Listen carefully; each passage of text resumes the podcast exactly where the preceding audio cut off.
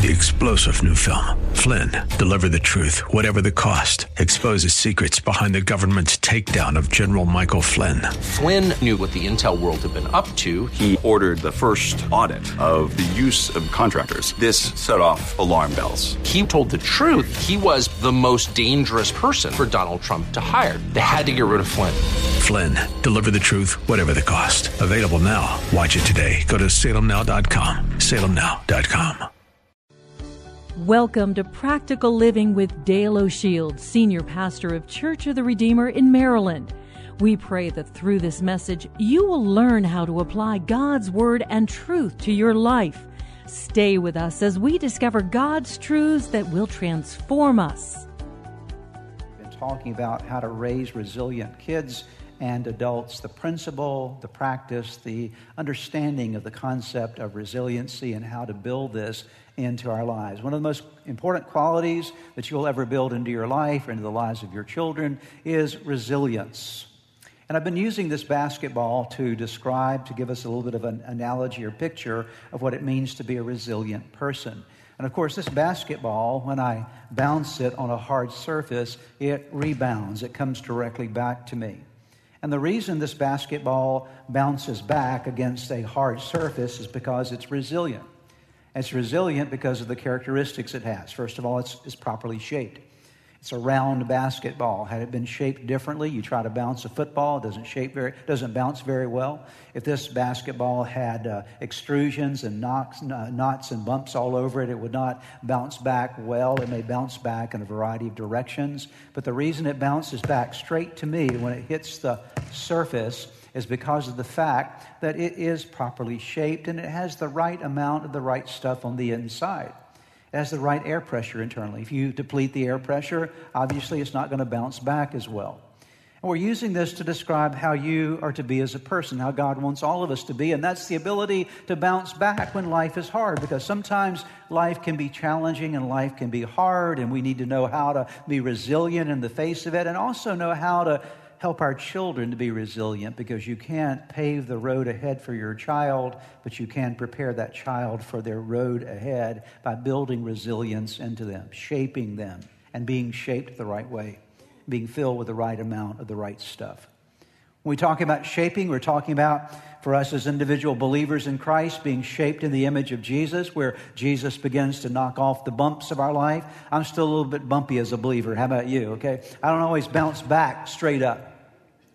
And so Jesus continues to work on us, to round us out, to shape us into his image by his word and by his spirit. And then he fills us up with his word and fills us up with his spirit. And he fills us up, teaches us principles like the principle of gratitude, that when we are grateful, instead of grumbling and complaining throughout life, that our gratitude helps us to bounce back when life is hard. We learn something about how discipline shapes our lives and knocks the bumps and the edges off, and how we as parents are responsible for disciplining our children to help them to be shaped in the right image, to train up a child in the way that they should go and how to make sure that we're filled up with something we talked about for three consecutive weekends perseverance. How do we persevere? How do we have real grit on the inside? How do we build that? And we talked about the value of that and the importance of that. And today, I want to wrap up this message series by talking about one more very important element when it comes to having resilience in our life. There are many others we could talk about. We could actually probably do an entire year series on this topic. But I want to talk today about the idea of maturity, the idea, the concept, the principle of growing up, the principle of learning how to be responsible, properly responsible in our lives. Resilience in life requires maturity. It's going to require you to grow up and part of your job as a parent is to help your children grow up into areas of responsibility and living a responsible life. It's very important for our resilience. The first thing I want to remind you of today is there's a relationship, a God designed relationship in Scripture of two concepts, two things called responsibility and freedom. These two things go together. One of the greatest gifts that God gives us as human beings is the gift of freedom. God gave you the gift of a free will. He gave you the freedom to live life, to choose your life pathway. This goes all the way back to the book of Genesis when God made Adam and Eve and put them in the Garden of Eden. And He put one tree in the garden, the tree of the knowledge of good and evil, that He told them that they could not eat from. Why? Because He wanted to give them, to emphasize to them that they had the power of choice, that they were not puppets, that they could choose to either obey or disobey God. And the same is true for each one of us today, that we have choices with life. And while God wants to guide us through His Word, through His Spirit to make the right choices. Our choices are ours. We are all free agents, free moral agents. We get to choose.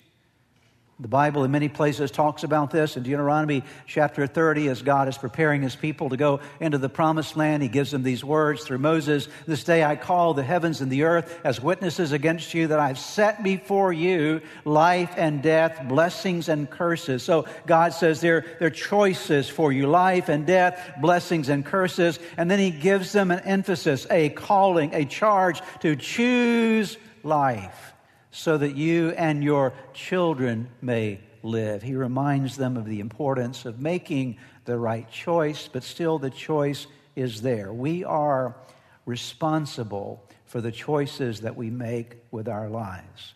You and I are free agents before God. There's a God designed relationship also between our freedom and the er, dimension of responsibility. The more responsibility we demonstrate, the more free that we will be. Take a look at Matthew chapter 7, Jesus' words, and I'll show you this, this, this, this relationship between freedom and responsibility.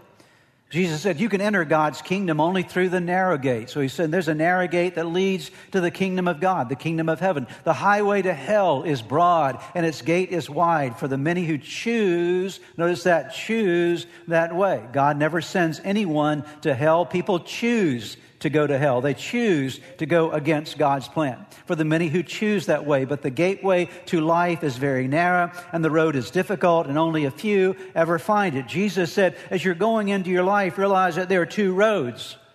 There's a narrow road that leads to life, and that narrow road, you enter into it through Jesus, who is the door to that narrow pathway of life, and very few actually make the choice to follow that, sadly. And when you take, make that choice, it leads somewhere. It leads to the kingdom of God or the kingdom of heaven. Think about it with me for a moment. When you and I choose Jesus, and we choose to walk with Jesus and follow Jesus and serve Jesus and enter into the narrow pathway, the ultimate end will be heaven.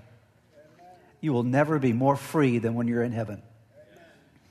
You'll be, be free from sadness and sickness and sorrow and pain, and you'll be free from temptation and free from everything that has plagued you here on earth. And the responsible choice, making a responsible choice to follow Jesus, ends up for eternity in your eternal liberation, in your eternal freedom. It is the best pathway to take. Let's now look at the alternative. If you and I follow the wide road that leads to destruction, that road leads to a place called hell, eternal separation from God. And that is the ultimate epitome of bondage. You lose all of your freedom when you think about being in hell for eternity, separated from the life of God. It is ultimate bondage. It is the absolute opposite of freedom.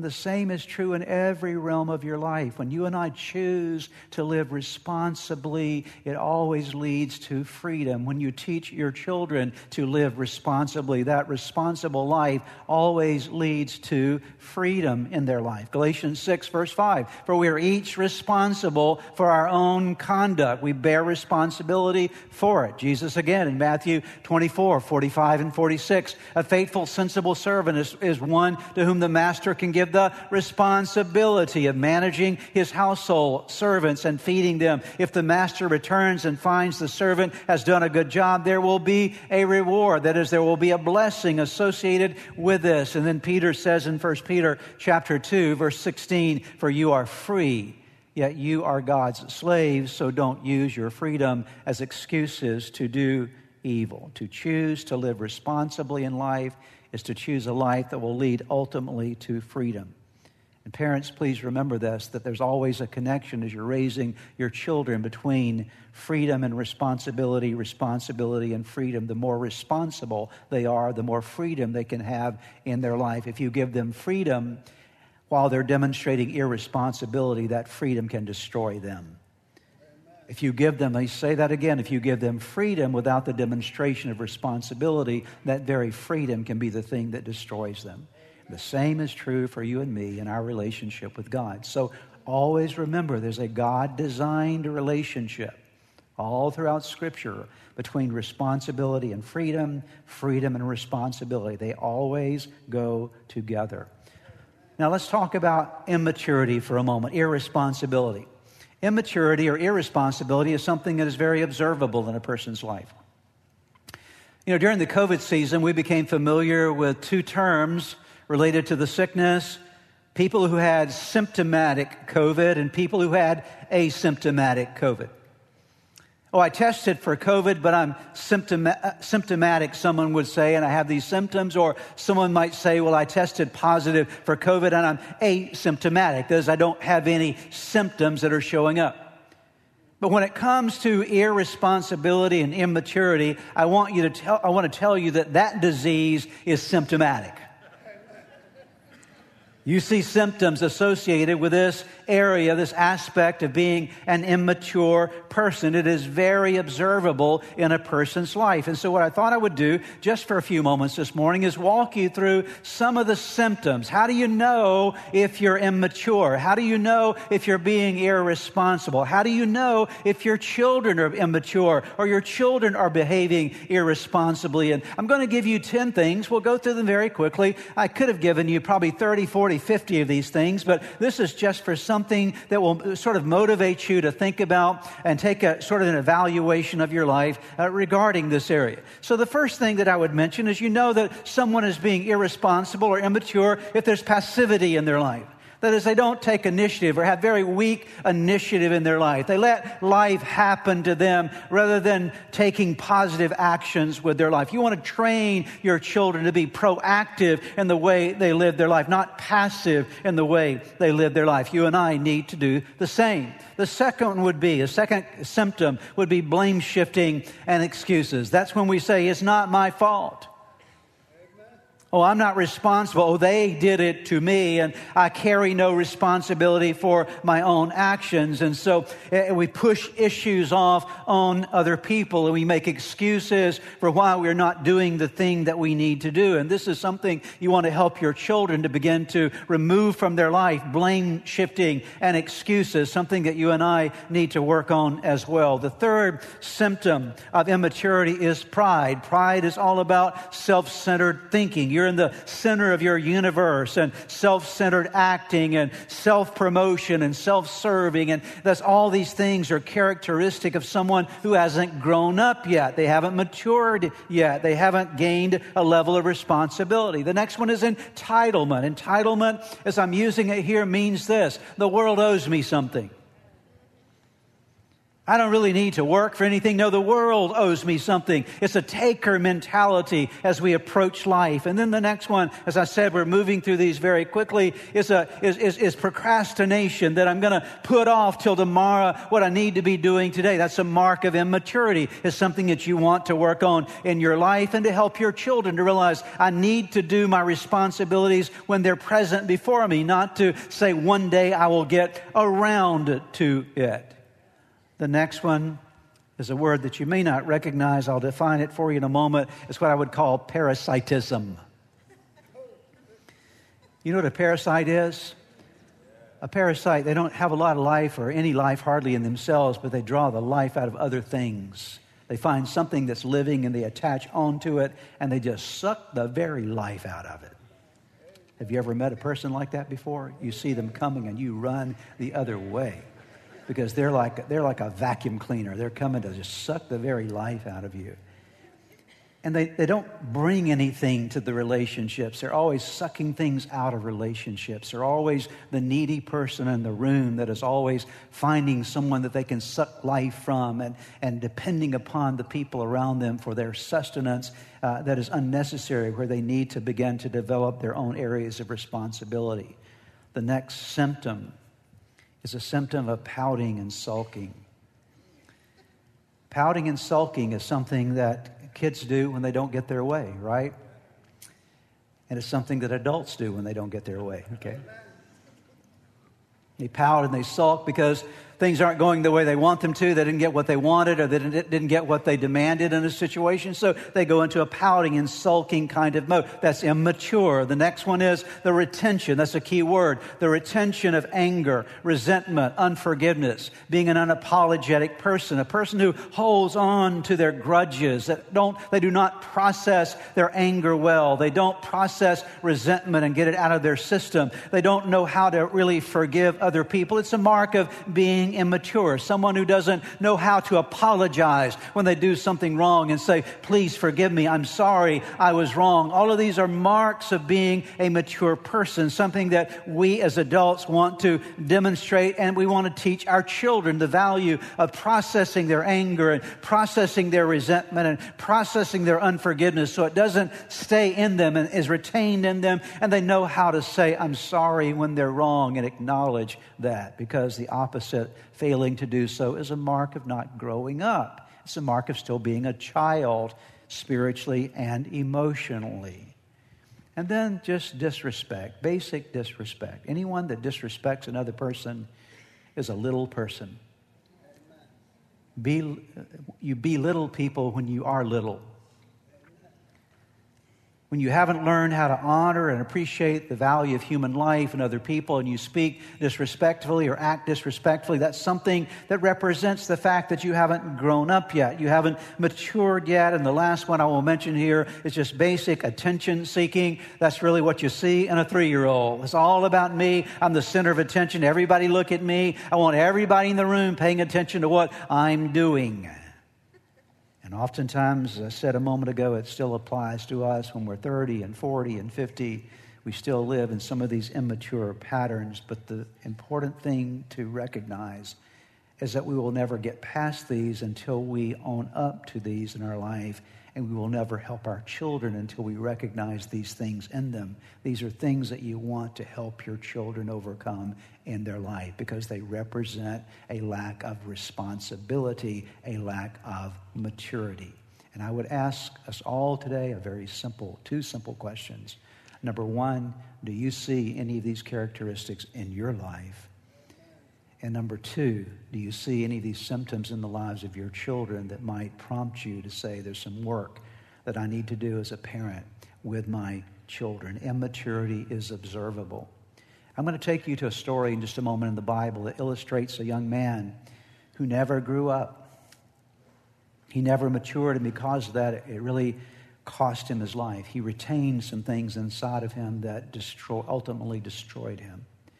It's the story of a man by the name of Absalom. It's actually a very sad story in the Bible. I don't have time today to go through all the aspects of the story, but Absalom was the son of David. It was a terrible situation that developed in David's family, and, and David did not handle things well as a father, as he should have handled them. But Absalom became very bitter toward his dad, very resentful toward his dad, and he held on to that resentment and that bitterness in his heart. He would never let it go. David was not right in the way that he handled a situation, but Absalom didn't know how to let go of it and respond the right way to it. And because of that, something grew inside of Absalom. A bad thing grew, and something stopped growing. That's his maturity. He stopped maturing as a person. He stopped maturing spiritually and emotionally, and it resulted in a very sad time and a very sad event in Absalom's life and in the life of his father David. Let me take you to 2 Samuel chapter 15 and let's take a look at this story. I want you to see what happens when you don't grow up, okay? When you don't mature. The story of Absalom. In the course of time, Absalom provided himself with a chariot and horses and with 50 men to run ahead of him. He would get up early and stand by the side of the road leading to the city gate. Let's stop there just for a moment. So here's Absalom. He's grown up now. He's a young man now. And so David was the king in Jerusalem. And Absalom's bitter toward his father. He hasn't resolved and let go of his anger toward his dad. Again, no justification for David at all. This is another story, another lesson that we could learn. But Absalom, in his own heart, was bitter toward his dad. So he said, I'm going to go to the city gate every day where my dad's the king, Jerusalem, and I'm going to stand at the city gate, and I'm going to get me a chariot and 50 guys to go with me. So he's going to make a big show every day in Jerusalem. So that's what he does. So he, he gets up early, stands by the side of the road leading to the city gate. Notice what he does. Whenever anyone came with a complaint to be placed before the king for a decision, Absalom would call out to him, What town are you from? He would answer, Your servant is from one of the tribes of Israel. Then Absalom would say to him, Look, your claims are valid and proper, but there is no representative of the king to hear you. So here's what he's doing. He's by the gate, and people would come to the city gate to have access to the king to present their, their issues, their judgments that were needed to get some relief from, if you will, the judge or some relief from, from King David. And so Absalom is out there with his chariot and with his, his horse and his 50 men, and people would come to make their presentation to David. David, before they would get through the city gate, Absalom would stop them and say, Hey, where are you from? Oh, I'm from such and such a town. Well, why are you here? Well, I need to talk to the, to the king. And, and Absalom would say, Well, you know, you got a really you got a really valid case there. I just heard your case. Too bad that nobody in there can really help you. Are you seeing the bitterness in, in Absalom? He's putting himself in a place that he should never have placed himself because he's got an issue inside of him he hasn't dealt with, he hasn't matured past it. There's no representative of the king to hear you. Well, certainly there was. And Absalom would add, please notice this. Here you start seeing the real immaturity in Absalom. And Absalom would add, if only I were appointed judge in the land, then everyone who has a complaint or case could come to me and I would see that they received justice. Also, whenever anyone approached him to bow down before him, Absalom would reach out his hand. He's ingratiating himself to people, take hold of him and kiss him. Absalom behaved in this way toward all the Israelites who came to the king asking for justice. Notice this. And so, what did he do? He stole the hearts of the people of Israel. What you see in this young man is you see him usurping the role of his father as king. Very sad situation for David. Again, David's story is another story we can talk about. But here he, here's a young man that got something inside of him and it stunted his growth. He has resentment and bitterness in his heart, and it stunts his spiritual growth and it stunts his emotional growth. And he's locked down, and it leads to him making some very irresponsible choices in his life. If you begin to study the rest of that story, you'll see that there's ultimately King David has to flee from the city of Jerusalem because Absalom's going to take the kingdom from him and actually perhaps would have killed him. So David flees and runs out into the wilderness, and there's a battle that happens between David's men and Absalom's men. And one day, uh, during this battle, Absalom rides through the woods. He had a lot of, had a lot of hair, a lot of long hair, and he, he runs through the woods and he's caught in a, a bush and a tree. And the mule runs out from under him, and he's left hanging in the tree by his hair. And ultimately, one of David's men come and stab him in the heart, and he dies. And his life is cut short because he never dealt with some things inside of him. See, immaturity is not just a bad thing to have, it's a dangerous thing to have in your life. See, immaturity can kill you. Immaturity can put you in a situation where you're making really bad decisions in your life that will result in, in very devastating effects. And so that's why it's so important that we grow up, that we be people who are growing up. And it's so important that we do our best to help our children grow up in their lives as well, because maturity brings blessing in your life. With the responsibility and maturity comes freedom in your life, comes blessings in your life.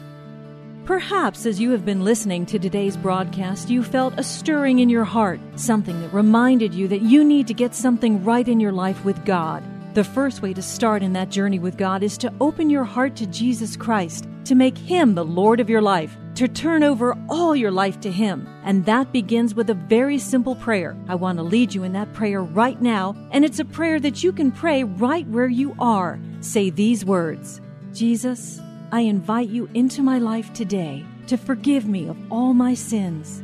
I need you. I want you. I want you to take charge of my life. Be my Lord and Savior in Jesus' name.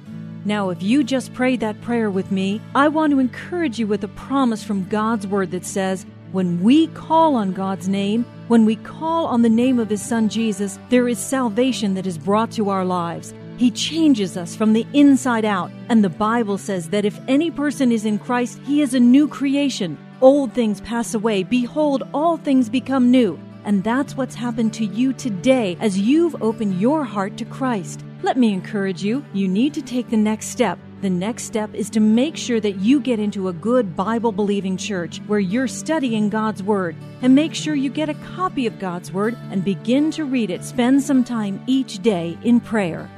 You've been listening to the teaching ministry of practical living with Dale O'Shields, Senior Pastor of Church of the Redeemer in Maryland. If you would like more information, please visit our website at church-redeemer.org. May God bless you and make you a blessing.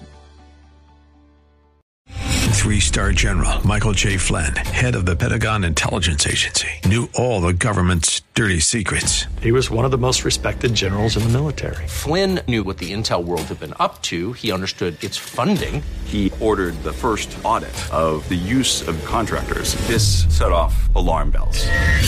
The explosive new documentary, Flynn, Deliver the Truth, Whatever the Cost, and covers the facts behind this scandal. Flynn told the truth. He was the most dangerous person for Donald Trump to hire. I find out the worst enemy that I'm going to face in my life is right here in America. They took my assessment and they wanted me to change it. And I was like, I'm not changing it. They had to get rid of Flynn. With in depth interviews, archival footage, and never before seen personal records of the man behind the headlines. I just felt like I was drowning. Flynn, deliver the truth, whatever the cost. Available now. Watch it today. Go to salemnow.com. Salemnow.com.